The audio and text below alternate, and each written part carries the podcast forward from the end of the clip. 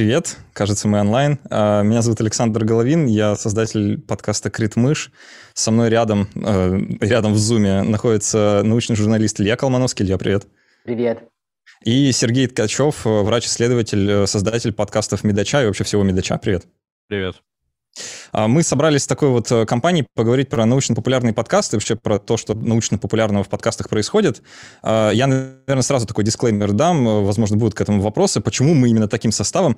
Никакой интриги в этом нет. Э, не то, чтобы у нас всего три научных популярных подкаста в России, нет, их гораздо-гораздо больше. Просто так уж вышло, что было большое, большое количество возможностей, каким составом мы можем сегодня собраться, и так уж получилось, что вот таким. Так что не усматривайте в этом никакого э, скрытого послания. А, мы сегодня, знаете, я когда задумывал, ну, вообще мы думали про этот круглый стол, думали, какие тезисы поднять на обсуждение, а, мы на самом деле можем пойти очень многими путями, но мне бы хотелось немножко так выйти на мета-уровень и поговорить не только про то, а вот как можно про науку весело рассказать в подкастах, а скорее про то, чем научно-популярный подкаст отличается от всего остального научно-популярного и какие у нас вообще есть проблемы в, в этом непростом деле просвещения через подкасты, и, может, попробуем нащупать какие-то, не знаю, хотя бы слова, чтобы эти проблемы описать, э, и э, чем черт не шутит, может, даже какие-то решения. Вот. Давайте прежде, чем двинуться дальше, вот действительно попробуем нащупать эту разницу. Может, кто-то из вас может ее предложить. А чем вообще научно-популярный подкаст отличается от ну, того же научно-популярного канала на YouTube? Сергей? Может, я поп попробую. Ага. Да, ну, во-первых, ну, научно-популярный подкаст исходя из своего названия, это в первую очередь подкаст. А подкаст по своему формату это намного ближе к радио. И поэтому я считаю, что первое, чем отличается от любого другого контента, это то, что в основном это скорее будет диалог между кем-то, чем непосредственно, например, какой-то Например, если представить некий абстрактно-научно-популярный канал на YouTube, то это будет ролик, где человек с приятной внешностью рассказывает, например, о том, как устроен атом, и он все это, все это красиво демонстрирует и так далее. Наверное, в теории такое тоже можно сделать и в плане подкаста, но я считаю, что все-таки сам жанр определяет, что это разговор. Поэтому здесь сразу же такое глобальное отличие. В первую очередь, это, это разговор двух людей, соответственно, кто-то приходит и рассказывает. А YouTube, э, YouTube уже дальше, ну, варианты видео, это могут быть как варианты маленьких лекций, когда, как я сказал, человек рассказывает, что такое атом, и заканчивая тоже а, различные варианты интервью. Вот. Наверное, нет? Другой опыт. А, мне кажется, что эм, вы, э, мы, мы все на «ты», наверное, да? Все Конечно, да. да. Мне кажется, ты очень правильно говоришь, что, э, интервью, что диалоги эм, страшно важны для аудиошоу. Мы, мы делаем аудиошоу, это да. видео, оно без картинки. Но, может быть, надо сказать себе шире, что э, нам нужно все, что позволяет фиксировать внимание в аудиоформате. Э, и здесь есть э, ну, большая культура и большая традиция, которая началась в первую очередь в Америке. Э, наверное, мы все слушаем американские подкасты. Э, эти аудиошоу, э, наверное, самые цепляющие, когда в них есть разная документалистика, разные документальные вещи. Конечно, э, в этом смысле диалоги, интервью очень важны, я немножко, я немножко не об этом имею в виду. Естественно, я понимаю, к чему, к чему ты клонишь, например, если брать там This American Life или подобные подкасты, я прекрасно представляю, где есть элемент нарратива. Я скорее о том, что такой некий абстрактный научпоп, как его видят у нас на YouTube, когда кто-то рассказывает, а, привет, сегодня я расскажу вам, что такое атом. То есть тут такое не получится сделать просто в силу ограничений. я и на YouTube такое не очень люблю смотреть. Ну, а, да, ну э... я понимаю, я просто скорее представил то, что воспринимается словом научпоп сразу же. То есть, ага. понятное дело, нет. Если мы делаем красивый нарратив, то, естественно, здесь это можно сделать в аудио, и здесь нет никаких ограничений. Я просто... Да, нужны, ну, просто... Наверное, в первую очередь нам нужны истории, и их можно рассказать разными способами. А, и э, для меня, не знаю, 7 секунд э, аудио, когда человек с интерфейсом мозг-компьютер, полностью парализованный человек, используя этот интерфейс Э, впервые смог снова управлять мышцами своей руки и играет uh, Guitar Hero, да, играет на приставке, и он исполняет рок. Это единственный парализованный человек, который играет на этой гитаре. Миллионы людей играют в Guitar Hero, но только он uh, полностью парализован ниже шеи.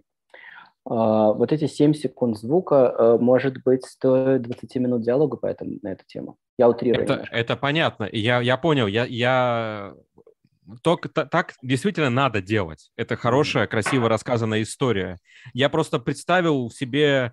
Я, я, я несколько сделал вот такое э, суммирование всего того, что, что имеется под словом научпоп, и то, как это выглядит, например, в Рунете, как это выглядит, если мы забьем в YouTube и увидим всех этих блогеров, которые ведут. Э, я скорее про то, что их подход – но в, в, если на YouTube это еще, как вы сказали, как ты сказал, что это сомнительно, что ты бы никогда такое сам не смотрел, но, но, но тем не менее многие это смотрят на YouTube. Но в подкастах только вообще не сработает, никто не будет это слушать. Не прокатит, ты прав. Да, потому что там я, есть я... какая-то яркая картинка, а здесь ее нельзя, и кроме, а там кроме картинки нет ничего. Вот, mm-hmm. я бы скорее об этом. Я, я хочу просто подчеркнуть, да, вот этим э, нашим рассуждением на тему того, почему, э, чем отличаются, да, научно-популярные подкасты от неподкастов. Просто подчеркнуть, что отсутствие у нас возможности что-то показать прям визуально, это не недостаток и никакая, ну, не инвалидность наша, да, это наоборот наше преимущество. То есть это то, чем мы должны пользоваться, если мы действительно хотим э, с помощью звука, да, улучшить вот это вот, ну, приблизить человека к истории, да, Илья, вот который, э, штуку, которую ты а, упомянул. Э, свои плюсы, свои минусы, это и инвалидность да. тоже, конечно. И, э, это, это, давайте не будем не замечать слона в комнате. Понятно, что э, есть куча вещей, которые чертовски сложно рассказать, особенно в науке когда ты, э, значит, даже сейчас не нужно махать руками, что что-нибудь рассказывать. А, да, в науке часто нужно что-то проиллюстрировать, и мы в наших летучках часто отсекаем какие-то вещи, когда говорим, что они слишком визуальные.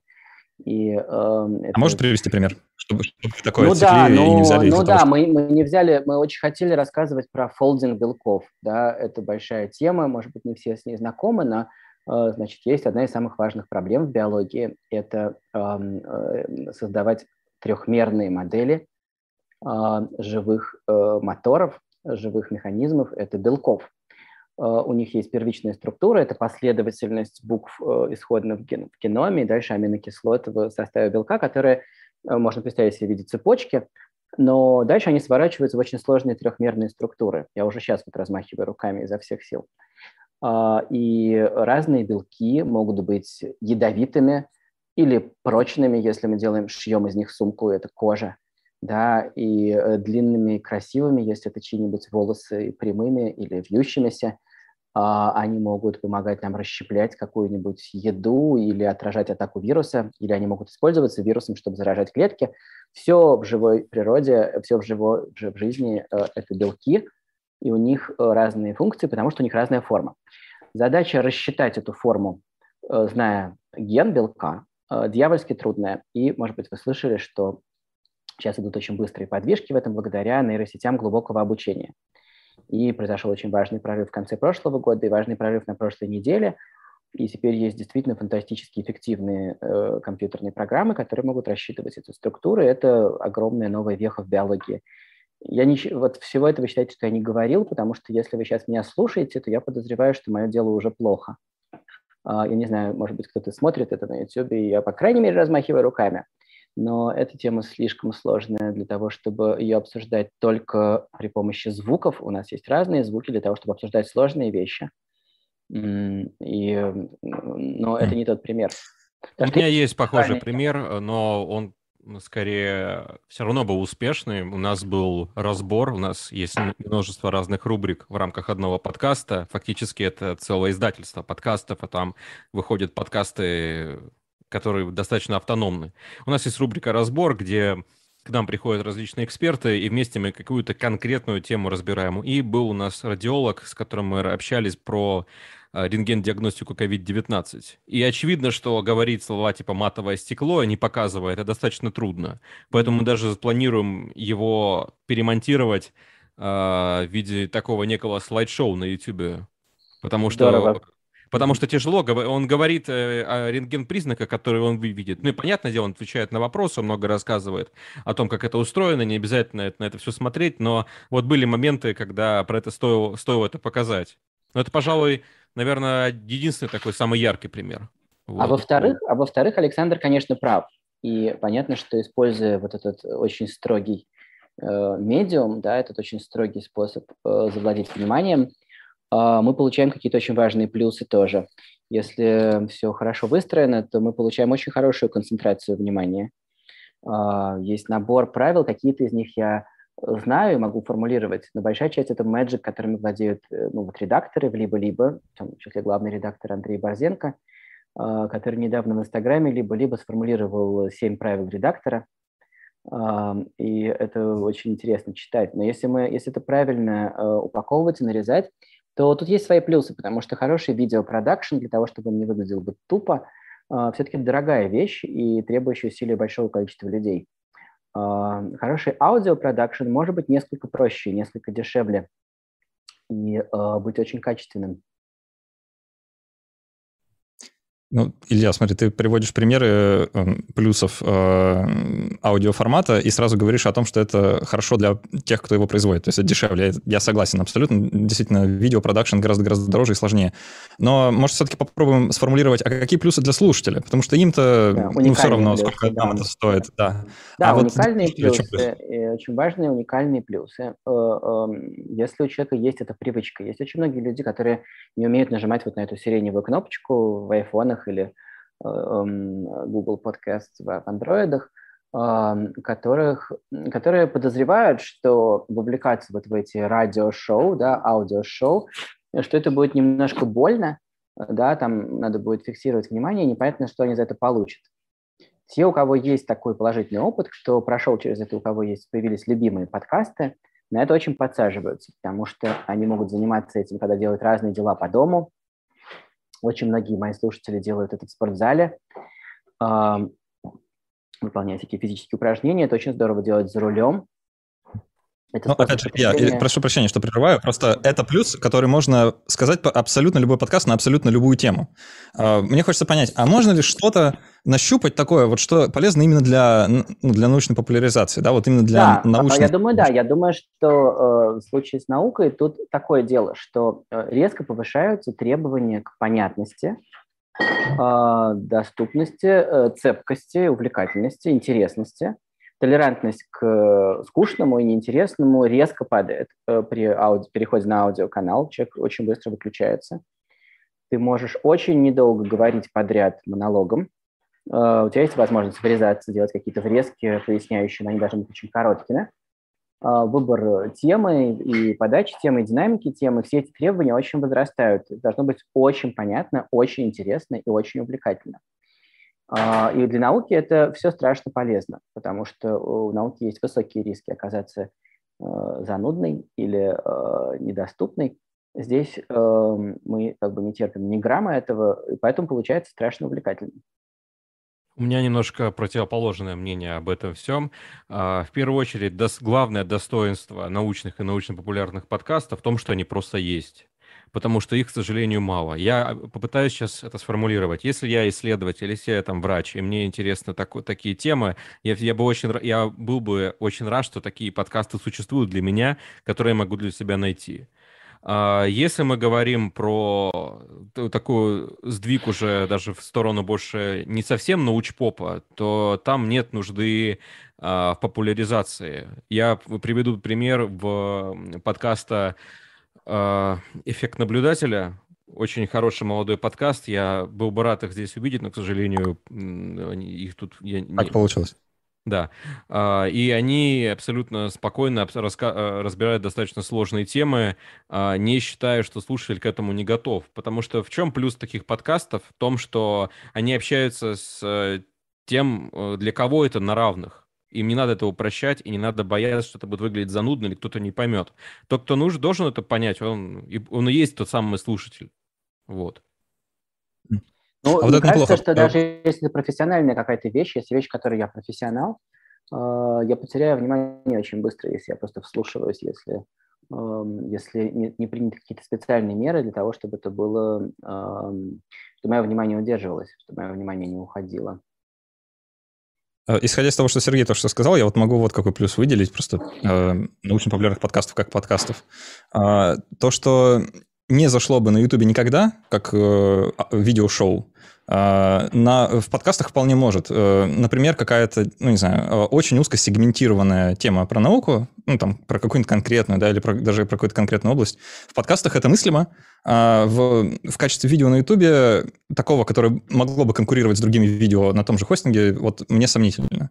А, тот же эффект объяснить на каком-то примере, то есть что ты имеешь в виду?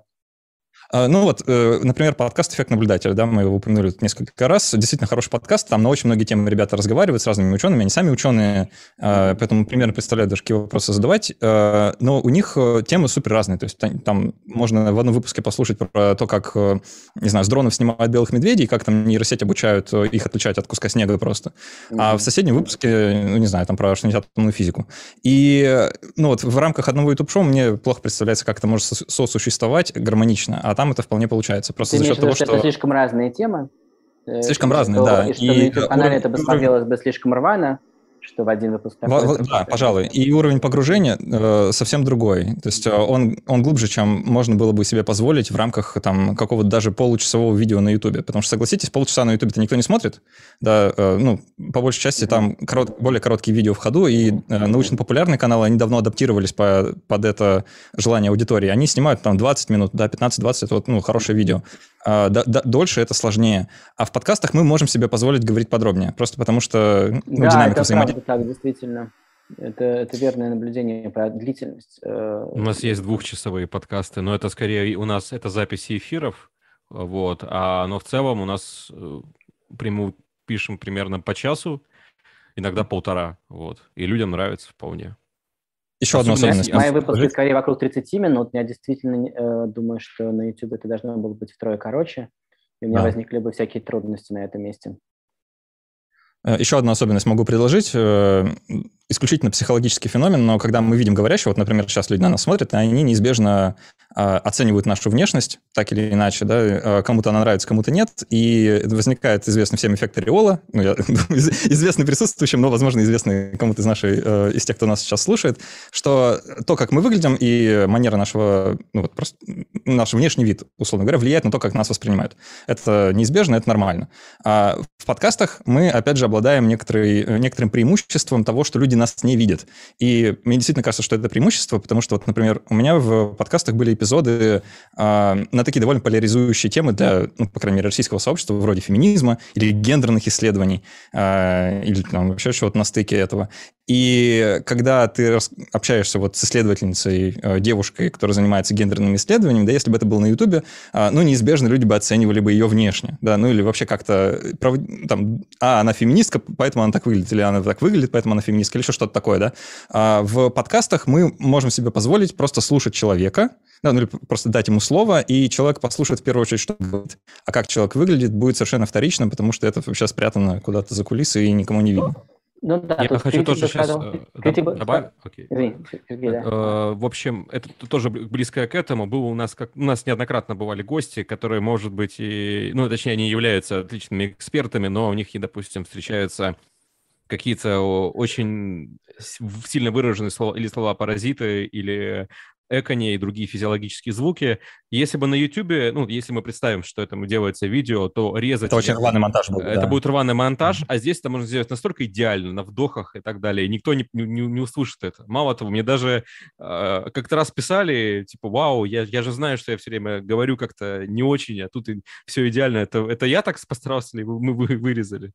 Но вот. при этом э, аудио, значит, предъявляет большие требования к тому, чтобы у нас была нормальная артикуляция и надо кого-нибудь отправить на курсы сценического. Проблема в другом. А, может быть, у нас и есть нормальная артикуляция у, у ведущего, но если супер интересный гость, и у него да. он, например, шепелявит, или он карта, картавит. Да, мы да. ничего не можем с этим сделать. Вы можете сказать, нет, ты это сперва дружок научишься, а потом придешь к нам. Ну, это так часть образа, скорее, это может быть интересно, если он какой-нибудь, если он говорит как-то по-своему, это может быть частью образа. Ну, например, моя проблема постоянная в том, что э, большая часть моих интервью англоязычные, и это э, жуткая для меня такая драма, потому что я беру интервью у всяких мировых звезд и страшно этим доволен, или иногда очень большим трудом на них охочусь, и наконец что-то получается, а потом понятно, что в подкасте это voice-over, и Это очень жалко. Uh-huh. Поэтому я стараюсь искать русскоязычных э, настолько, насколько это возможно. А, и часто это русскоязычные ученые, которые подолгу уже живут за, границу, за границей, а, но и у них часто бывают какие-то интересные акценты или э, акценты, связанные с теми частями русскоязычного мира, откуда они приехали исходно, где они родились. И это часть образа, и это, мне кажется, интересно и обаятельно. И еще много англицизмов. Я вот буквально недавно слушал тоже, один звук. Да. И это Там тоже, да. очень...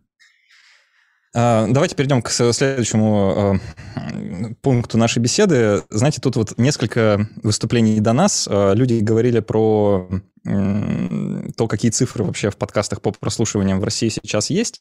И я с некоторым ужасом, не, не скрою, с, некоторым, с некоторой завистью даже, а, слушал про то, что вот есть выпуски подкастов, которые набирают 160 тысяч прослушиваний. Кто-то говорит, ну, 60 — это вот наша средняя цифра, но мы, конечно, обещаем людям чуть поменьше, там 40 тысяч, ну, это нормально, мы за неделю набираем. А, я, знаете, сравниваю это с прослушиванием своего подкаста и э, думаю, ну, мне, наверное, такого никогда не будет, а, потому что цифры, ну, там, в 4 раза меньше, и это, в принципе, мне кажется, довольно много. Мне хочется спросить у вас, как вы думаете, насколько массовый вообще может быть, э, насколько массовый вообще может быть научно-популярный подкаст на русском языке? А, как много людей готовы такое слушать? И на какие цифры можно ориентироваться и рассчитывать людям, которые, например, нас слушают и планируют запускать научно-популярный подкаст? Я попробую ответить на этот вопрос, потому что я очень много задавался им, и, ну, это, в общем, у меня было несколько стадий, в том числе там торга, отрицания, принятия и так далее. А, вот, особенно, когда ты стараешься, стараешься, и потом раз, у тебя там пять тысяч. И, ну, ты понимаешь потом, что это это и есть те цифры, которые могут быть в таких условиях. Это неплохо и не хорошо. Мало того, рекламодателя э, э, такие цифры тоже вполне устраивают, потому что они понимают, что да, если это какая-то узкая аудитория, их не может быть супер много, просто по определению.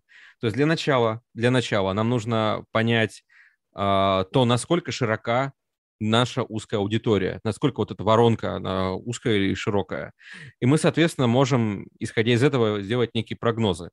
Ну, соответственно, если вы делаете подкаст для физиков и про физиков, то вряд ли вы получите там 100 тысяч прослушиваний. Даже если он будет идеальный, даже если он будет супер крутой. Но нужно понимать, что будет ограничение в силу того, что просто физиков мало.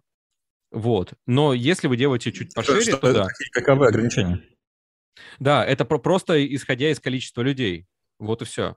Есть темы, которые, затрагивают, которые интересны больше. Есть темы, которые интересны меньше, э, меньшему количеству людей в силу их э, небольшого количества, очевидно.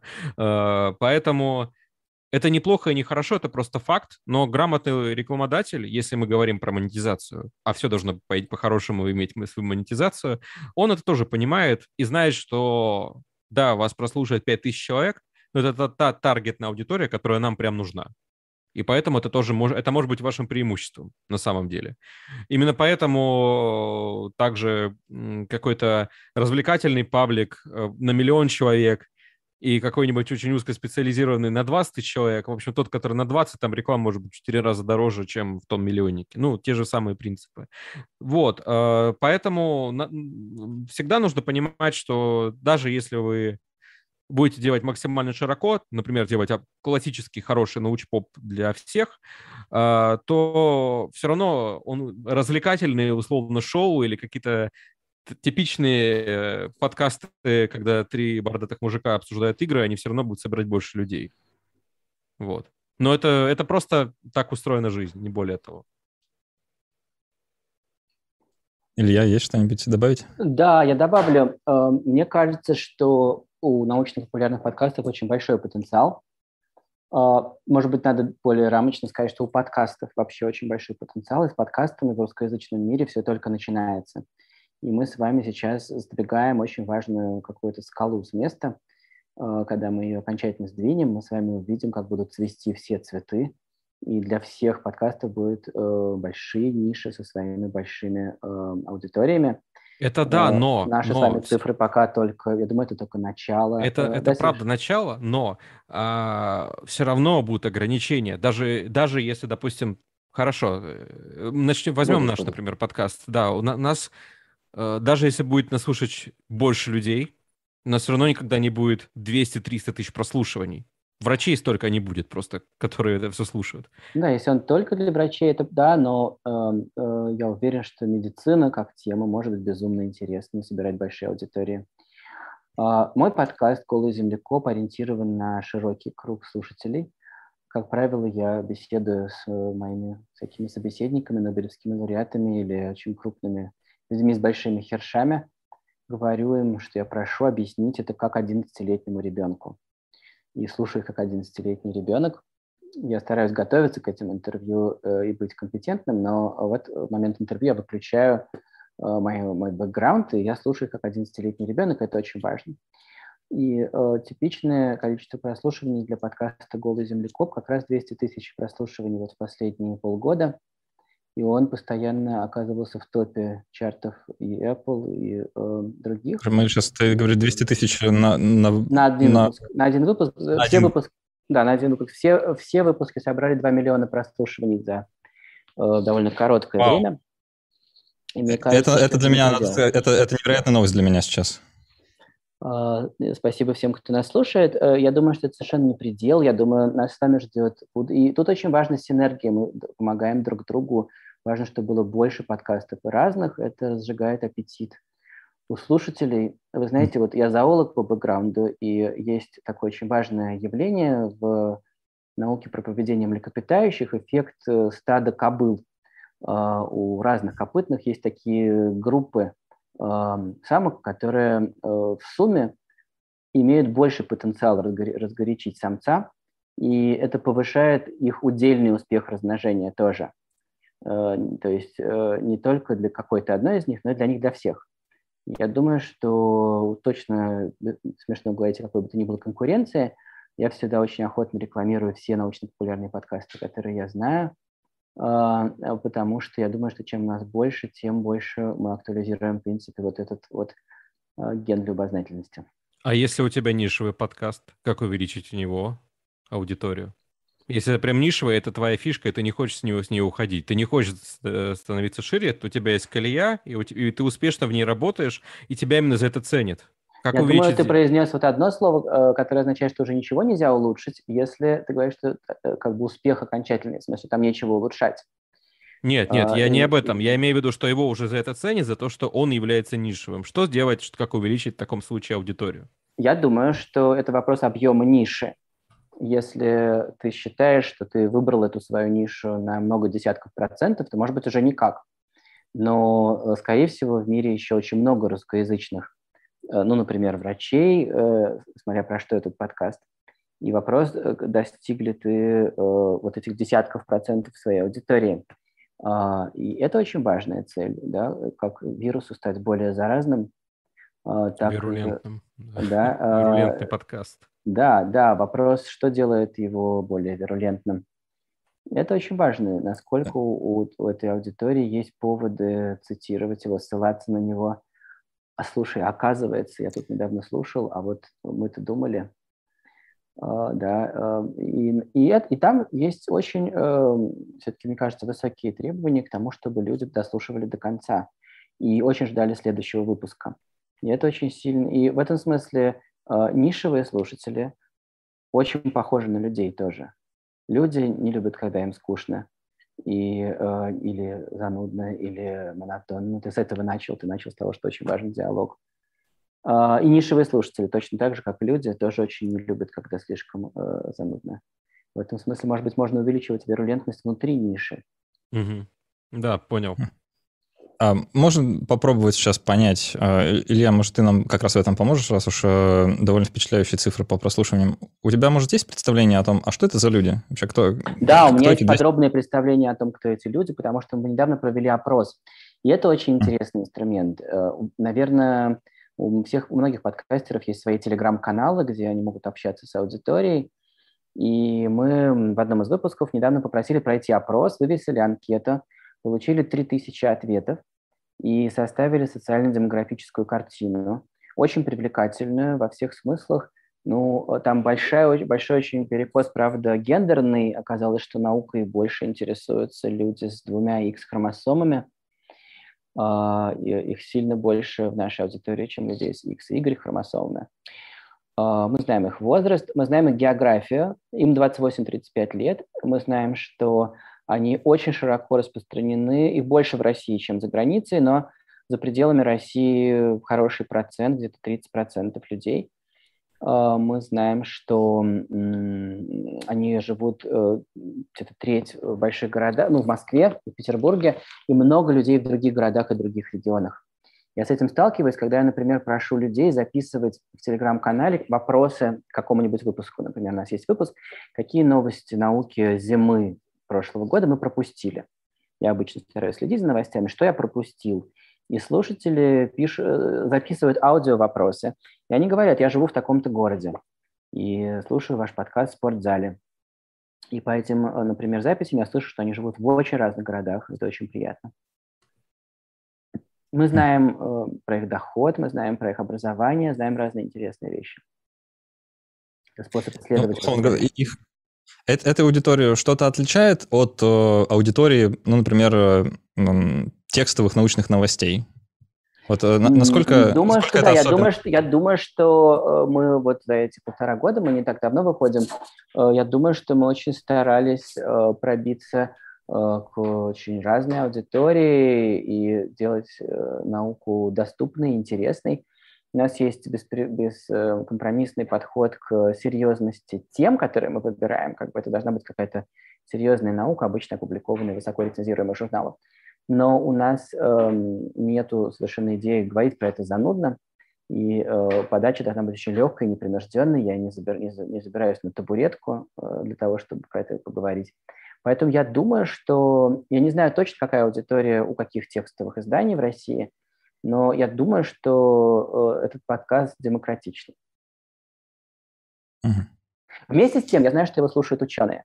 Вот, например, представьте, я написал на этой неделе э, запрос об интервью одному профессору в один американский университет, очень крупному профессору, университет Питтсбурга. А, вот. И эм, э, там потрясающая история про оптогенетику, про то, как слепому человеку вкалывают в глаз вирус, и он доставляет гены другого организма, который одалживает человеку глаза. И это э, такие одноклеточные водоросли, у которых есть фотоэлементы. Э, и человек прозрел, и я пишу этому э, профессору, и мне отвечает пресс-секретарь этого университета по-английски.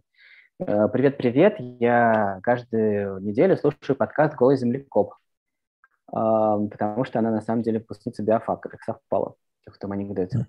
Вот, и дальше возникает э, зеленая дорога, потому что ну, очень хорошо иметь своего союзника в стане врага. Э, вот, и э, то есть я знаю, что его слушают также ученые, особенно биологи. Еще по поводу аудитории попробую вам сейчас предложить какое-то такое рассуждение, которое...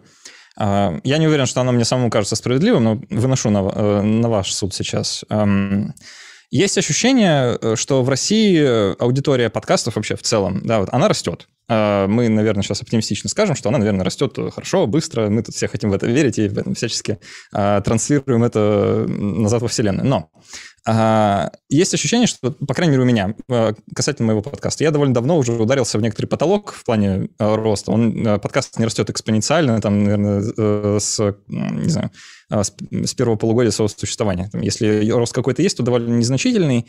И мне почему-то кажется, а, такое есть ощущение, что те люди, которые могли а, в принципе, в России, да, там в русскоязычном а, интернете существующие, которые могли бы стать аудиторией моего подкаста, например, что они уже там. То есть вот э, есть э, такое ощущение, что даже с учетом увеличивающейся подкаста аудитории в целом, что вот те люди, которые интересуются наукой, что они уже включены вот в этот пул э, аудитории. Не знаю, понимаете вы, о чем я или нет, но ну, подкаст вроде это такая а, технологически более сложная штука, да, это не включить э, все-таки телевизор или YouTube, тут нужно там подписаться, знаешь про приложения, там они еще они разные бывают, нужно знать, где их искать, нужно знать, какие искать, то есть это технологически более сложный навык. И мне почему-то представляется, что аудитория научно-популярных подкастов в России, она вот такая технологически грамотная, и что те люди, которые могли бы научно-популярные подкасты слушать, они уже это делают. А, и что мы, как сообщество людей, которые создают научно-популярные подкасты, столкнемся с тем, что наш рост будет не такой э, классный, взрывной, как, допустим, у тех подкастов, которые делают, не знаю, а, про психологию, секс или отношения. Да, вот э, Так, такое у меня есть ощущение. Насколько вы с ним согласны? Я хотел поделиться наблюдением, и мне как раз хотелось спросить Сергея и тебя, что вы про это думаете. Потому что мы абсолютно озадачены. А, с момента, когда у нас стало по 200 тысяч прослушиваний, это вот где-то после Нового года, мы э, столкнулись с тем, что очень быстро растет и достигла 50% аудитория э, подкаста «Голый землекоп» на YouTube. А на YouTube это выглядит так, что на это нельзя смотреть без слез, потому что это аудио, и там стоит картинка с моей рожей, и все.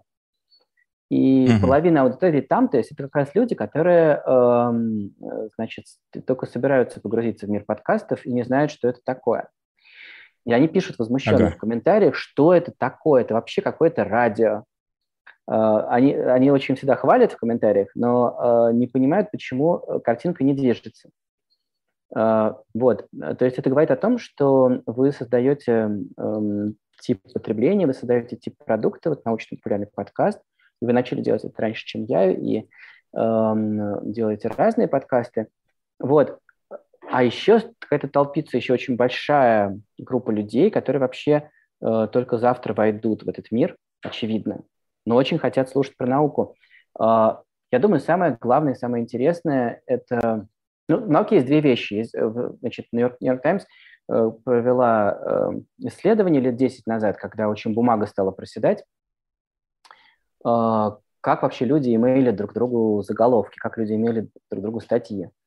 И, значит, там эм, известно, что есть две вещи, которые люди очень хорошо имели друг другу. Это, ну, как увеличить пенис, то есть что-то, что имеет практически какой-то интерес. Ну, в широком смысле пенис, и в широком смысле увеличить. То есть э, что-то, что можно приложить к себе, как-то к жизни. И ученые открыли четырехглазую рыбу, то есть про удивительное, то, что по-английски называется oh and wonder, э, вот такое изумление. И обе эти вещи апеллируют, я думаю, к очень широкому кругу людей. И то, и другое. И я думаю, что они должны войти в потребление подкастов в следующие годы, и мы увидим там гораздо больше людей. Ну, нам удалось а, за, за последнее время провести такой эксперимент, который оказался удачным. Действительно, не всем нравится из аудитории подкастов, но подкасты, но идея была в том, чтобы показать им, что это такое, и чтобы они потом требовали добавки, если можно так выразиться. А, ну, мы всегда хотели создать полноценное свое шоу, в принципе, подкаст и так является шоу, но именно такое классическое радио, когда мы проводим прямые эфиры и так далее. И мы их начали проводить на YouTube, оставаясь в формате подкастов и отвечая на вопросы, приглашая гостей, созвоны и так далее. И позже, когда появилась такая функция в Telegram, мы стали там, проводить их каждую среду. И несмотря на то, что, конечно, это сильно коверкало звук, хотя при помощи техномагии нам удавалось и удается его сделать более-менее слушабельным, мы заметили такой эффект, что были люди, которые ранее ленились послушать их, ленились э, переходить э, именно, именно на, на выложенные выпуски, скачивать себе приложения или смотреть их там в SoundCloud или в других источниках. Но они приходили на эти эфиры, а потом они спрашивали, а где послушать, который вышел. И таким образом они приобщались к подкастам вообще и к этой культуре. Вот. Мне кажется, что через такие вещи, через подобные варианты активности можно аудиторию завлекать. Не надо делать это как основным вариантом контента, но как, как, как некий такой тизер для всего, думаю, да, это подойдет. Потому что человек как бы поучаствовал э, в живой дискуссии, ему это понравилось, он захотел послушать запись и будет ждать следующего, и он вообще вовлекается, становится таким постоянным слушателем. Но тут, наверное, немножко другая вообще история с этими прямыми эфирами, потому что здесь э, как это все про проходит, но уже ну, немного не похоже на классический подкаст. То есть это уже на грани. Но, тем не менее, я заметил реально, что это сработало. Очень круто. То есть ты предлагаешь хотел... расставлять э, сети шире? Да, да расставлять сети шире и показывать другие варианты mm-hmm. для вовлечения людей. И вот. тематические сети шире. Мне кажется, что критическое мышление – это вещь, которая настолько захватывающая, имеет такое отношение к жизни. Есть столько жизненных ситуаций у людей очень разного склада, э, которые еще даже не слышали одной десятой того, что может быть э, в таком подкасте и что может быть у тебя в голове. А, я хотел сказать огромное спасибо за то, что меня пригласили, э, и спасибо за интересные советы. Да, мне надо бежать на поезд, но я буду думать про ваши идеи, как их применить к моей работе. Большое спасибо. Всего спасибо, доброго. спасибо, спасибо, что присоединился. А, я так полагаю, что кто-то третьим к нам присоединится сейчас, чтобы мы здесь э, не солировали вдвоем с Сережей, правильно? А, пока вдвоем. Хорошо. А, Сергей, а, смотри, у нас э, еще один пункт я себе записал, как э, да. достойно мы пообсуждали, и, наверное, будет прикольно с тобой именно, именно это сделать. А, как ты думаешь, а каких научно-популярных подкастов в России сейчас не хватает? Может быть, тебе приходит в голову вот, э, ну, там, незанятые ниши, условно говоря, да, или что-то, вот чего бы тебе лично хотелось послушать, но нету? Ну, я очень рад, что появился подкаст «Недавно эффект наблюдателя», как раз который заполнил ту нишу, которой мне не хватало. Мне хотелось получить прям хардкорный подкаст про науку, и я его получил, и ребята супер молодцы. Э, я, я в них верю, они прямо очень стараются, и я думаю, что это как раз это, это была одна из э, тех ниш, которые бы хотелось увидеть. Я бы хотел увидеть больше медицинских подкастов, потому что пока их существует не так много. Существует э, замечательный подкаст «Охотин и Сизов», э, который ведет э, там абсолютно достаточно серьезные темы в плане медицины, такие для врачей постарше, вот. А, там есть еще хороший подкаст «Будни хирурга», но его мало слышал. Хотелось бы, чтобы было больше. Было больше биологических, медико-биологических подкастов. Вот. Но ты, Я ты, бы... говоришь, для, для врачей. Ты ну, вообще в целом, потому... да, потому что темы эти очень широкие, и там очень много есть что обсуждать. Вот, потому что я обратил ну, внимание... По-моему, подкастов э, широкой аудитории довольно много. Ну, может быть, да, но я просто сужу как бы со стороны будучи самим исследователем, что вот, допустим, есть подкаст э, Берди, Бер, Бердикаст, э, где они рассказывают про науку и так далее, но она с упором на космос идет, то есть те вещи, которые, безусловно, прикольные, но мне с биомет уклоном хотелось бы вот в эту сторону. Вот, ну это лично мне кажется. Я бы хотел, чтобы появилось mm. больше подкастов, где обсуждали в целом акту- э, вопросы э, такие, как, ну, куда движется наука, как устроен академический мир и так далее. Тоже такого, к сожалению, пока мало. Ну вот я на самом деле чего-то такого ждал от ребят из эффекта наблюдателя, но они немножко другим путем пошли, как мне кажется. А, потому что я когда услышал впервые название этого подкаста, я думал, о, сейчас мне расскажут там э, какой-то подноготный научных исследований, но они чуть, чуть в другую сторону, что в принципе тоже ок. Я могу сказать, наверное, чего мне не хватает. А, вот как я и сказал, научно-популярных подкастов про медицину, по-моему, уже появилось довольно много. Причем многие из них э, делаются силами э, ребят из разных э, медицинских компаний, там, страховых компаний и разных клиник. Э, ну, понятно, да, зачем это делается. Абсолютно понятно, что это делается для того, чтобы завлекать в итоге пациентов, для кого это делается. А в... Ну, слушай, я, я, я да. бы не стал так говорить. По-моему, э, там, э, цель просвещения, она, если ну, не на первом месте, то точно там на, на Окей, первом с половиной. Ну, так узнавание что... бренда, ну ладно, я промолчу, хорошо. Э, но это, это на самом деле, ну, как, какая разница, да, ради чего они это делают. Э, главное, что контент хороший. Вот. И а вот по поводу других наук э, разгуляться пока особо негде. Да, То вот я вот... тоже хотел, когда сказал про хардкорный подкаст про науку, мне бы хотелось, чтобы появился еще, еще было множество. Например, геологи бы что-то рассказывали и так далее, как они ходят в экспедиции. Больше э, и, и те, те же физики наверняка им масса есть про что рассказать и так далее. Вот, ну, наверное, вот больше всего хотелось даже а, может быть, даже в сторону гуманитарных наук, потому что они э, тоже, опять же, как-то представлены. Подкаст про психологию — это не подкаст про психолога. Ну, ты понимаешь, о чем я. Вот. Да. А, а хотелось бы вот именно, чтобы вот для этих ниш, потому что они также есть, уверен, что там есть многие вещи, которых стоило бы обсудить. Вот это лично мне кажется. Посмотри, Смотри, какой еще любопытный момент есть вообще с научно-популярными подкастами, в том числе всеми теми, которые мы перечислили, даже, ну, моим точно, э, у Ильи, в принципе, то же самое происходит. Э, у вас не знаю, потому что просто медицинская специфика. Но в научно-популярные подкасты ученые приходят, как правило, в качестве субъекта, то есть, ну, гости, да, и, э, кого-то, кто будет, э, кому будут задавать вопросы и кто будет вот на них отвечать.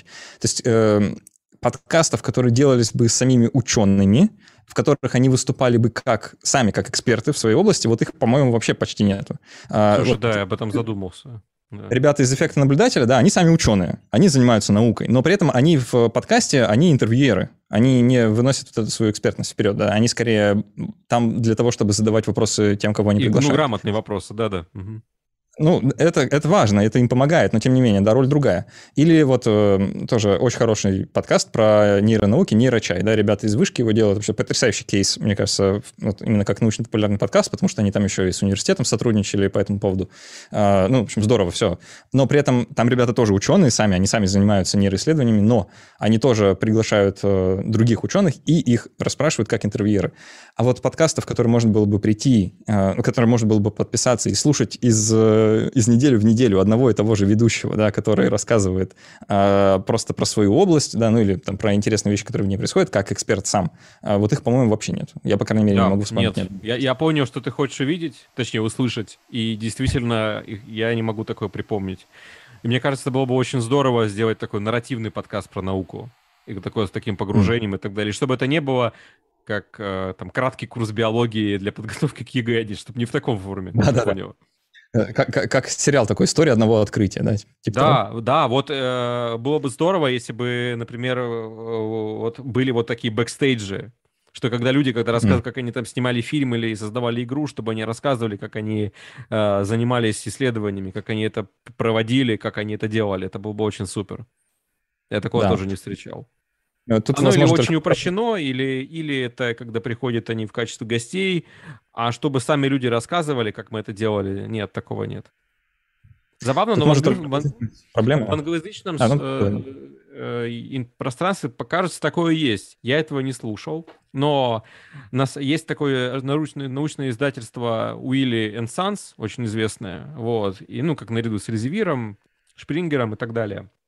У них есть подкаст про статьи научные и э, про науку вообще, называется This Study Shows. Ну, это такой э, непереводимая игра слов, которую, с одной стороны, это введение из статьи, типа, в данном исследовании мы демонстрируем, и одновременно это как, это, это, это шоу, вот. Да, а, вот такого здорово. тоже в, в России я не встречал, хотя я думаю, что классно было бы такое показать. Очень здоровая мысль. Mm. А, некоторые сразу возникают, знаешь, такие, ну, не сомнения, скорее, а предостережения тем, кто вдруг нас сейчас послушает и захочет что-то такое сделать, э, ну, или, по крайней мере, задумается.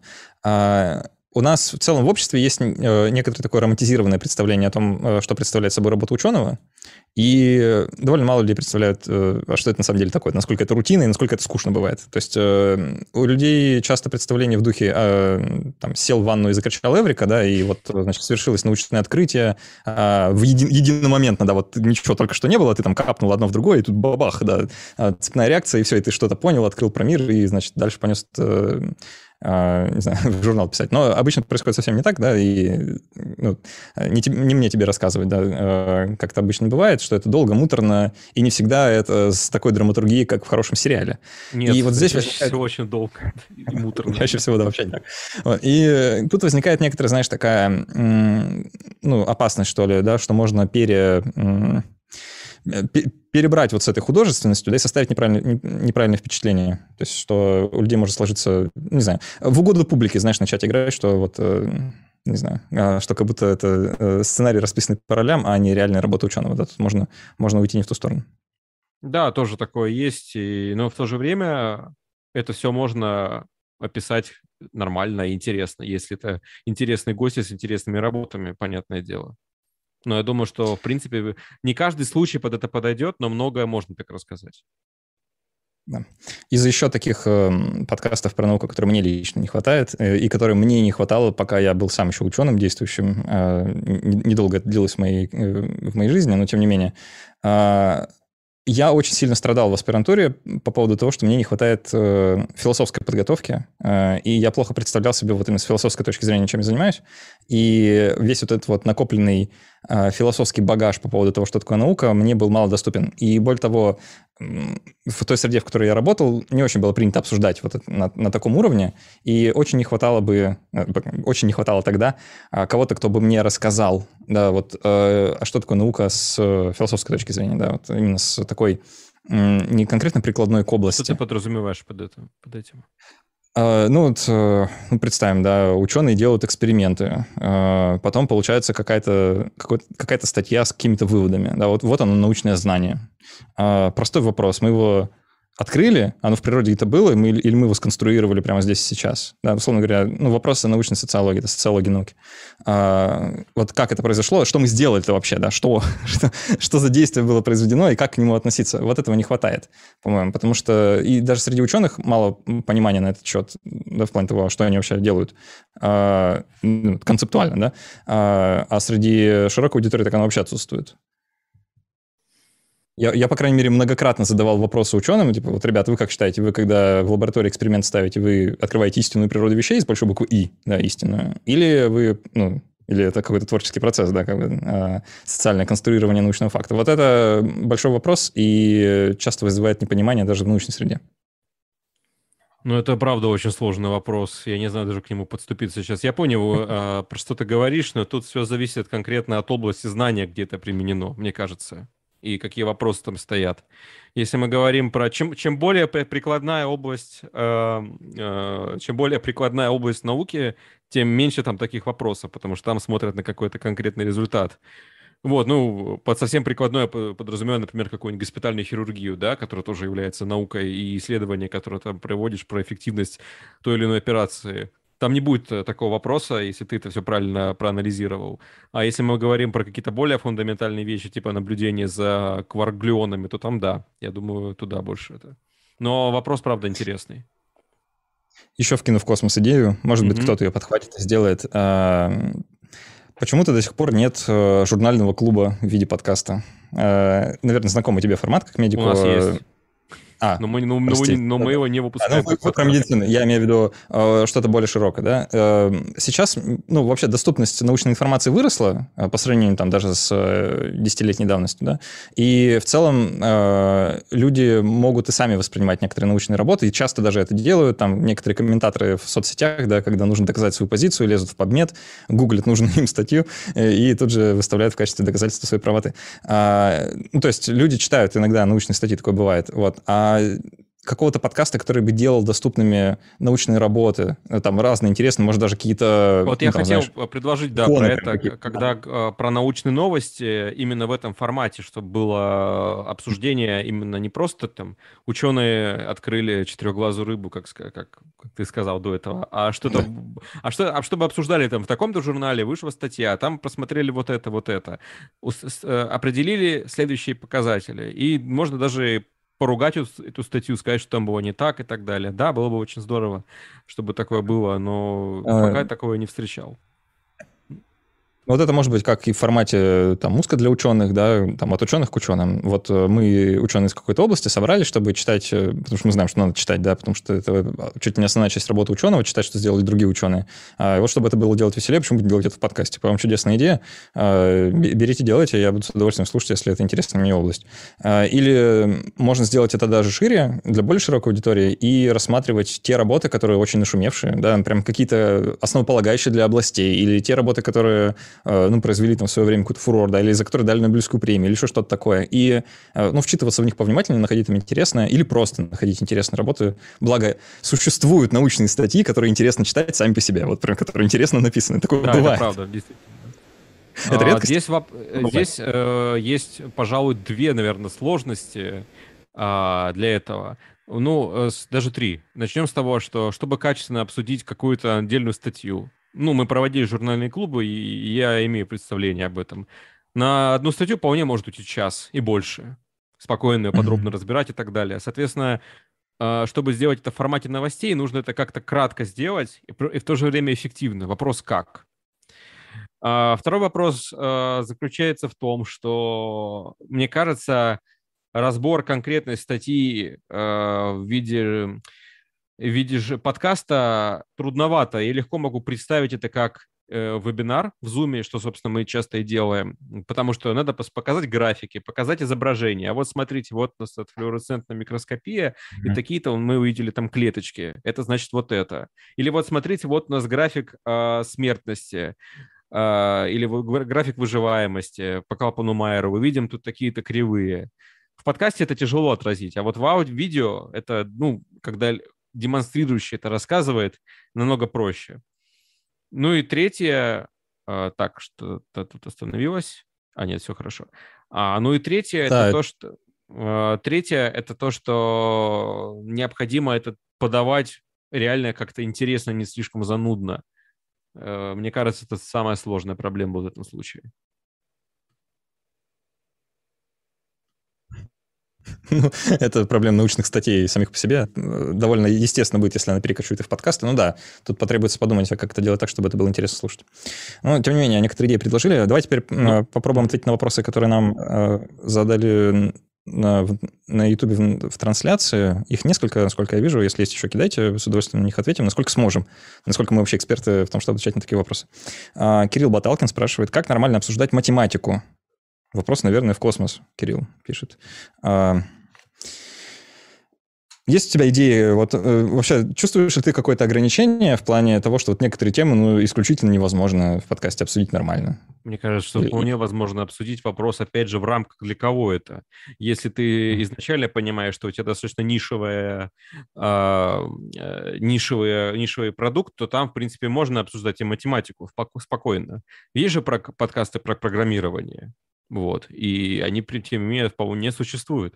Вот, хотя, и, и хотя там тоже есть, ну, если не формула, там есть строчки кода, которых ты не видишь в подкасте, но, тем не менее, такие подкасты есть, и они популярны. Вот, то есть, если это нишевый продукт, то там не возникает таких вопросов, как обсуждать математику или как обсуждать программирование. И воп- проблема начинается при mm-hmm. трансляции этого на более широкие уровни. А, и, соответственно, чем шире ты берешь уровень, тем сложнее про нее обсуждать. Но, тем не менее, я считаю, что можно говорить про математику даже в рамках хорошего научпопа. И хороший, ну, мне кажется, э, ну, например, я похвалю еще раз Критмыш, твой подкаст, э, потому что в нем особо нет перехода между наукой и научпопом. Там нет этих жутких упрощений, и я абсолютно спокойно, приятно все слушается. И мне кажется, что если в гостях у тебя будет математик, а по-моему, даже у тебя был в гостях математик, только я не помню, я не да. слушал с ним подкаст. Был, был, ну, да. И вот э, давай представим, что мы про него, про этот выпуск говорим. Ну, у тебя возникли какие-то сложности, когда ты про математику говорил? Ну, вот тут видишь, какая, какая вещь. Это мой комментарий, собственно, к вопросу. Про математику можно говорить очень по-разному. И говоря про математику, не обязательно говорить про формулы, не обязательно говорить про цифры вообще. В принципе, можно вообще не упоминать никак. Потому что математика очень многогранная штука, и говорить о ней можно ну, там, с очень разных позиций. И приглашая математика к себе, я совершенно точно знал, что я не буду с ним обсуждать ну, там, решение уравнений, да, или еще что-то такое. Мы с ним обсуждали больше, что математика значит для нас ну, по жизни, да, как, э, как, зачем она нужна и э, как она пригодилась умным, умным школьникам. Да, а, то есть вот в, так, в таком контексте. И в этом смысле можно обсудить абсолютно любую тему, даже сколько бы ни казалось она визуальной, да, исключительно визуальной, вот там э, невозможно ничего в звуке сделать, даже ее можно обсудить так, чтобы это было интересно слушать, и при этом не нужно было ничего показывать. То есть это все возможно. Вопрос в том, чтобы найти нужный ракурс. Да, я согласен. Там, кстати, был от Кирилла Баталкина комментарий, что про Академию тоже будем рассказывать. А, ну, я позволю такой минутки, минутку рекламы ребят, которые у нас делают «Ноль по Хиршу». Это такой маленький подкаст внутри большого подкаста. И вот как раз-таки, когда они пришли, и была идея создать это все, это было рассказать про разные варианты науки вообще. То есть как бы там вообще нет медицины в «Ноль по Хиршу» и там рас, ну, рассказывается про то, как устроена академия. И с удивлением обнаружил для себя, насколько эти вещи, которые там поднимаются, они мне потом пригодились, когда я начал активно заниматься исследованиями, потому что они, они одинаковые для всех, наверное, направлений, это некие фундаментальные константы, ну, например, как работает научный нетворкинг и так далее. Вот, и я думаю, что если делать так, такие штуки, то можно, опять же, уходить в то, э, ну, как сделать успешный подкаст про науку, если ты не, не фокусируешься на какой-то супер-супер узкой теме, ну, как там, э, например, подкаст, посвященный вирусам, к примеру, то ты можешь, если говоришь про науку вообще, затрагивать некие ее фундаментальные особенности, ну, особенности академии, вот, потому что этот мир работает по неким общим правилам. Угу. А, ну да, можно в такой немножко мета-уровень уходить, да, и говорить. Да, да, я вот об этом. Угу. А, еще один вопрос нам э, э, Саша Рудко задает. А почему вы не делаете видеоверсию подкастов? У тебя, кажется, были эксперименты. Ответ простой – это дорого и сложно. Вот. Самый простой ответ. Точнее, даже не сколько сложно, сколько нам дорого. лень, нам, у нас нет денег. У нас нет денег, чтобы тратить э, в районе 50 тысяч каждый раз а, на съемку одного ролика. Вот, к сожалению, это стоит дорого. Оборудование стоит дорого, э, свет стоит дорого, монтаж стоит дорого. Вот. Э, и, потому что мы, у нас был опыт, у нас записаны сейчас серия подкастов, сейчас недавно один вышел с Александрой Элбакян, который создала Sci-Hub. Вот, я помню, как мы организовывали это все, это был кошмар. Это весело, это прикольно, но это адская работа, когда у тебя кошмар, есть три, да. три камеры, куча света, куча людей в этом задействована. Это совершенно не похоже, когда ты пришел в сумочке с рекордером, разложился на столе, эти два динамических микрофона поставил, записался, ушел. Ну или если за... арендовал в студию, или даже в крайнем случае через скайп связался, это здесь не сравнить. А, потому что да. ты не можешь а, ты не можешь делать это видео с одной камеры. Слушайте, ну, и зритель будет отваливаться. Он скажет, что за непотребство. Ты не можешь сделать плохой свет. То есть тут же куча всего сразу играется, куча факторов, которые, а, которые нужно соблюсти. То есть ответ простой. Это сложнее, сложно и дорого. Если будут возможности, конечно, мы будем делать больше видео. Мы хотим к этому прийти, но, опять же, не исключая варианты подкастов. Я, кстати, заметил, что многим людям реально нравится именно э, смотреть просто на то, как люди разговаривают. Вот, типа, мне, мне присылали, типа, у вас классные подкасты, но очень хочу видео. То есть даже если будет то же самое, когда просто сидят два человека, это абсолютно та же самая тема, разговаривают э, также, просто есть еще их ракурсы, людям многим такое нравится больше. Вот, но ответ простой, это сложно и дорого. Почему делается такого меньше? порог вхождения а, в обычные подкасты в плане оборудования, в плане монтажа намного меньше, чем видео. Я могу поделиться своим опытом, просто вдруг кому-то он окажется полезен, и мой опыт кого-то предостережет от таких же экспериментов. А, Еще давно-давно, когда подкаст там буквально второй десяток эпизодов только пошел, я тоже задумался, а почему я не делаю видеоверсии подкастов? Это же такой замечательный способ расширить аудиторию. Почему бы не делать это на YouTube? А, здорово же. А, у меня не было ни камер, ничего, естественно, бюджетное тоже никого не было, вот, ну, своими силами, что называется. И я просто снимал с двух телефонов, то есть у меня было два штативчика, два телефона, вот я с двух телефонов снимал, чтобы было, ну, нужно два, чтобы это можно было нормально монтировать, да, чтобы не было рваного монтажа, чтобы можно было, э, ну, когда один человек что-то там замялся, да, сменить ракурс, и вот, ну, короче, это, это все равно было сложно. Э, естественно, эти телефоны постоянно разряжались, они перегревались. Э, выяснилось, совершенно внезапно, ты даже не знаешь, с какой проблемой столкнешься, пока не начнешь это делать. Выяснилось, да. что один телефон писал немножко в другом формате, там вот есть некоторая разница, оказывается, немножко в другом формате, и там не совпадала частотность. И, и поэтому когда кто-то наклад... там рассинхронизировался? Абсолютно всегда. Накладываешь одно на другое, оно не состыкуется вообще. Там это проходит буквально 15 минут, и звук с аудио разъезжается настолько сильно, что это на это больно смотреть. И хуже всего, это не чинится вообще никак, кроме как ручками, очень кропотливо, э, это очень тяжело, тонко. Вот, это, это прям... крайне жутко. Вот. И ответ сложно, дорого и... Не делайте этого. И хуже всего, хуже всего, знаешь что? Хуже всего то, что это было абсолютно никому не нужно. Вот, то есть, ну, э, я делал эти видеоверсии, ну, довольно долго, то есть, наверное, штук 10, может, 20, я даже не знаю, сколько я их сделал, много. Э, это усложнило монтаж аудио, это усложнило вообще всю, это жизнь мне усложнило настолько, насколько я даже не могу представить. Но э, когда я перестал это делать, никто мне не написал, слышь, где видео? Ну, вот никто.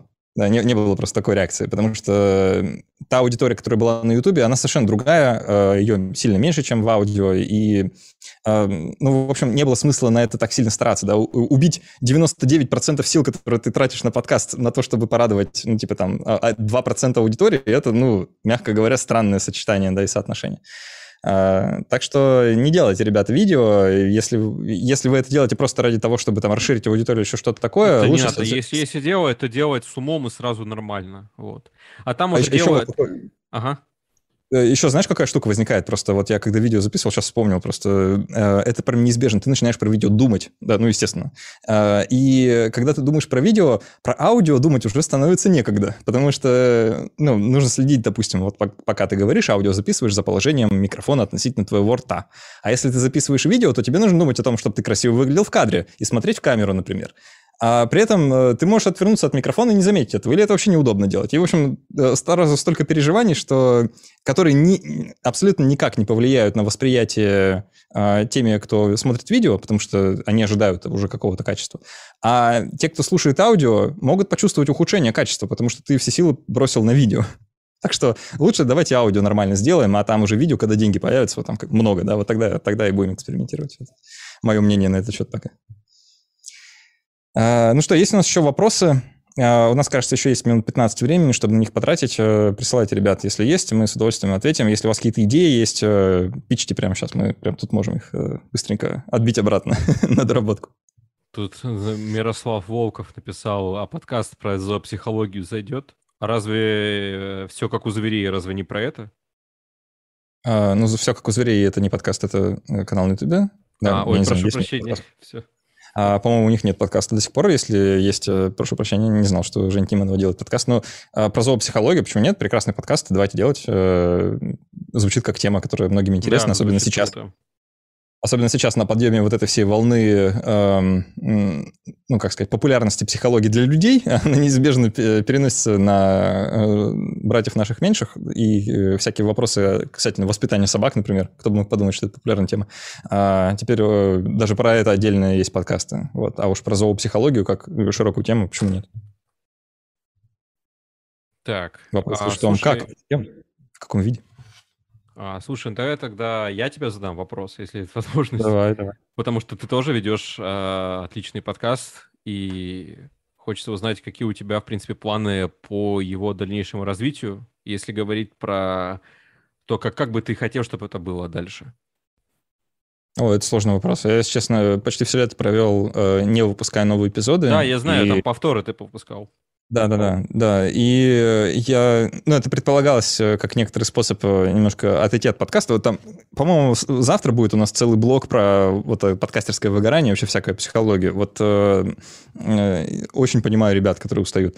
И я хотел как бы летом подумать о том, как его переформатировать и что такое можно сделать, чтобы стало лучше, интереснее. Если честно, пока все еще в поиске. А пока думаю лишь на то, чтобы немножко разнообразить формат, вроде, не знаю, звать не одного гостя, а двоих и делать какую-нибудь такую дискуссию, раз, э, разговоры, размышления. Вроде того, что у нас сегодня было, например, здесь. А, вот. И как- как-то за счет этого немножко растормошить и самого себя, и аудиторию. Вот. Примерно такие планы пока. Если говорить про научно-популярные подкасты, про какие темы тебе бы, ты, вот на твой взгляд, уже все обговорено, и тебе бы не хотелось к ним возвращаться? Но мне кажется, что брат даже шутили, что э, обязательно топ топ-тем у научпоперов — это борьба с ГМО, и, и, точнее, борьба не с ГМО, а с убеж, убеждениями, что ГМО опасно, и борьба с, борьба с гомеопатией. А вот на твой взгляд, есть какие-то темы, которые всем уже сочертели в научно-популярном мире? Я сейчас не знаю. А, по-моему, любую тему сейчас можно взять и сделать из нее что-то интересное, даже то же самое ГМО. Мне кажется, уже немножко отошло это на второй план. С приходом коронавируса все как-то переключились на это. А, вот, так что я не думаю, что есть какая-то тема, которая мне прям исключительно осточертела и надоела, и я не хочу к ней возвращаться. Напротив, а, наоборот, хочется то вернуться есть, к То есть, в принципе, можно, на твой взгляд, нет тем, которых невозможно касаться, можно сделать интересным все. По-моему, да. Знаешь, вот э, у меня был опыт такой любопытный. Я как-то задумывал... Эм, я на Патреоне как-то делал э, такой премиум подкаст для патронов, то есть только для них что-то записывал, и э, планировал для них эпизод, просто мне почему-то захотелось вот про туалеты поговорить, вот про то, почему они раздельные. А, потому что это, оказывается, невероятно интересная тема. Вот, э, кто бы мог подумать. Я реально целый день провел, просто читая про это все, там куча статей, там всяких социологических исследований на, на тему того, какие должны быть туалеты, почему они разделены, как мы с собой это сделали, почему мы теперь страдаем по этому поводу. И это оказалось настолько любопытно и интересно, я не ожидал вообще, что это может таким быть, что пришлось сделать это эпизодом ну, основным э, вот, во всем подкасте, не, не только для патронов. И это, знаешь, э, показал, вот этот опыт, он мне показал, что реально нет неинтересных тем вообще, их не существует. Э, важно просто уметь задавать интересные вопросы, и тогда любая тема будет интересной, э, за что бы вы ни взялись. Я, я даже не знаю, э, какая тема тебе кажется скучной, которая не стоит того, чтобы о ней говорить. По-моему, таких тем, в принципе, не бывает. Расскажи, пожалуйста, как ты сформировал комьюнити на Патреоне и как ты с ним взаимодействуешь? Мне кажется, это тоже ну, важно. Я, важно. Я, наверное, наверное, в этот вопрос я уже уходить не буду, просто у нас Окей, до, буквально, буквально до нашего с тобой... О, сейчас такой а. дежавю пойму. Вот про дежавю надо сделать обязательно эпизод. А, и даже сейчас дежавю на дежавю. Забавно. А, сейчас я выйду из этого лупхола и вернусь к тебе.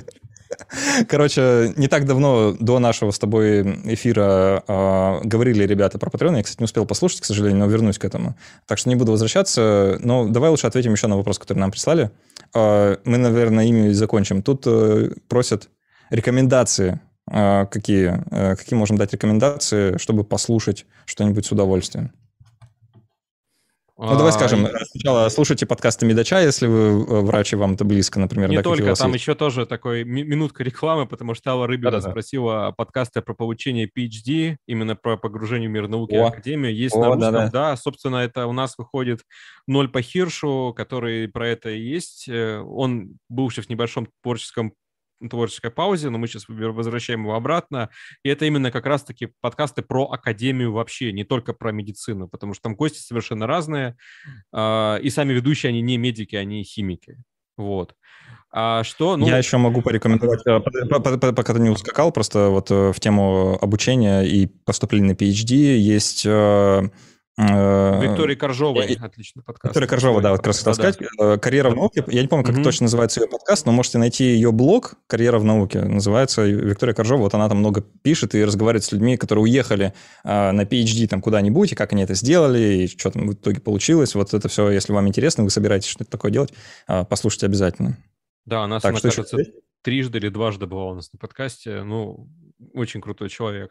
А, что, что лично слушаю я? Ну, во-первых, я слушаю, опять же, я порекомендую Крит Мышь, потому что я люблю этот очень подкаст, и слушаю его уже с 2018 года, как Спасибо. раз, когда мы тогда а, подружились, вот. А, что можно еще порекомендовать? Как мы уже сказали, «Эффект наблюдателя». Очень-очень крутой, хороший подкаст. А из, из русского, кстати, я не так много слушаю. Мне нравится из английского, мне нравится This American Life. Это просто... А, это, это не про науку, а, но как прекрасный нарративный подкаст, который а, ты слушаешь с удовольствием, да, определенно. Mm. На русском а... мне, мне заходили подкасты «Медузы», они классно сделаны были, особенно всякие спецвыпуски, вот.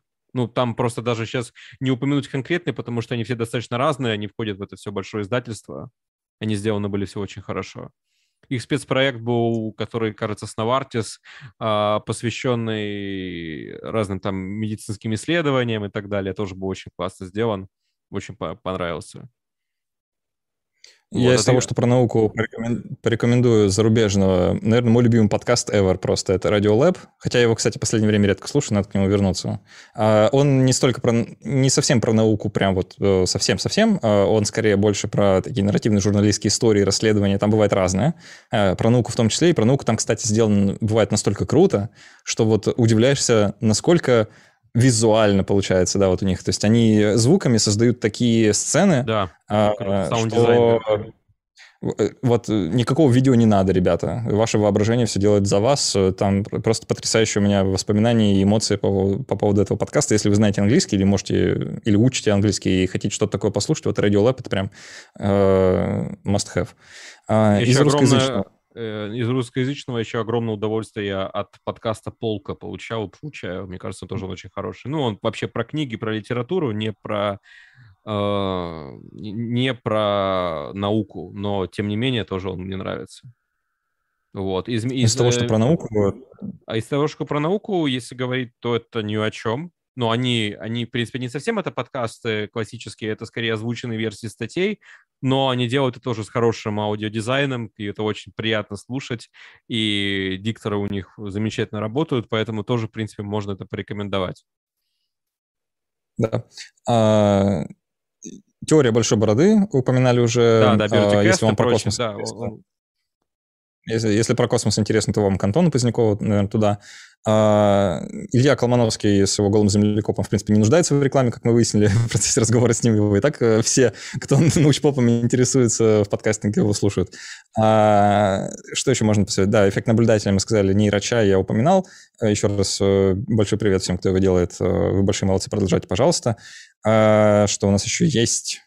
Сейчас, э, а, ну, есть разные нишевые, вроде про, про экологию, например, э, «Вся правда об экологии», которая делает... Все, э, все заб... Я постоянно забываю, как его зовут. Прошу прощения, у меня плохая память на имена.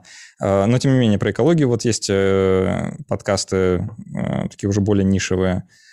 А, что-то мне больше ничего не приходит в голову. Простите, пожалуйста, кого я, кого я забываю. Ну, мне кажется, это прям самый-самый, самый, то, что нам нравится, поэтому ну, в первую очередь в голову пришло, то, что ты сам слушаешь. А, ну, про медицину, про медицину посоветую. А, есть подкаст «Без шапки» а, от э, научно-популярного журнала «Купрум». Я не знаю, как правильно сейчас это говорить. Э, в общем, это издание «Купрум». А, мне мой видеооператор подсказывает, что из-за камеры я не понимаю, что он меня шевелит губами мы просто его рекламируем немножко так, э, как самореклама, потому что мы приложили руку к его созданию еще прям когда-то давно. А, есть подкаст «Доктор, я здоров» от э, клиники Сагас. Э, они у нас его записывают. Я, я лично знаком с девушкой, которая его ведет. Там тоже они, они все стараются делать по уму. А, и там более такие детальные разборы конкретных нозологий, с пациентских позиций, и ну, вот, с расспросами врачей, типа, что они про это думают. То есть довольно любопытно, причем они разбирают а, не всегда супер очевидные нозологии, ну, диагнозы, да, вроде а, синдрома беспокойных ног. Например, ну, если, вы, если вас это волнует, то вот вам туда. Я, а, кстати, да, там сразу раз говорим про медицину, то совсем забыл упомянуть Охотин и Сизов, тоже очень хороший подкаст, достаточно интересный, и мне кажется, у него пока еще недостаточно много слушателей. Вот. А Но там прям совсем... Там прям там не научпоп, там хардкорная медицина, причем медицина такая для врачей, ну, боль, боль, очень сильно специалистов, но при этом это классно. Мне нравится, как они это делают. Наверняка кого-то обидели тем, что не назвали. Простите, ребята. А, ну, так, так или иначе, научно-популярных подкастов в России все еще мало. Пожалуйста, делайте, делайте. Мы с удовольствием будем это слушать и всем рассказывать. А, у нас потихоньку заканчивается время. Если есть еще вопросы, а, то давайте быстренько на них ответим. Если нет, то будем постепенно прощаться. Так, невидимые друзья с нами поговорят. Угу. А...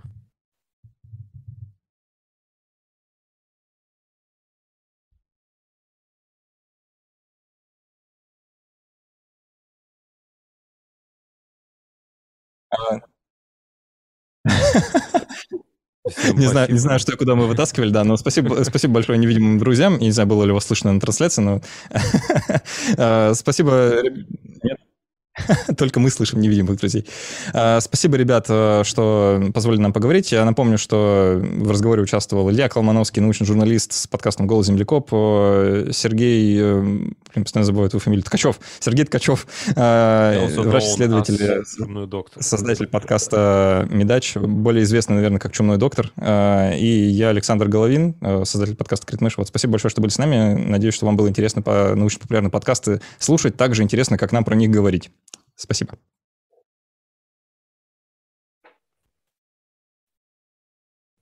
Мне подсказывает невидимый друг, что дальше будет разговор о том, как... Э, продолжение, по сути, нашего разговора о том, как же говорить о визуальном в аудио так, чтобы было понятно и не нужно было ничего показывать.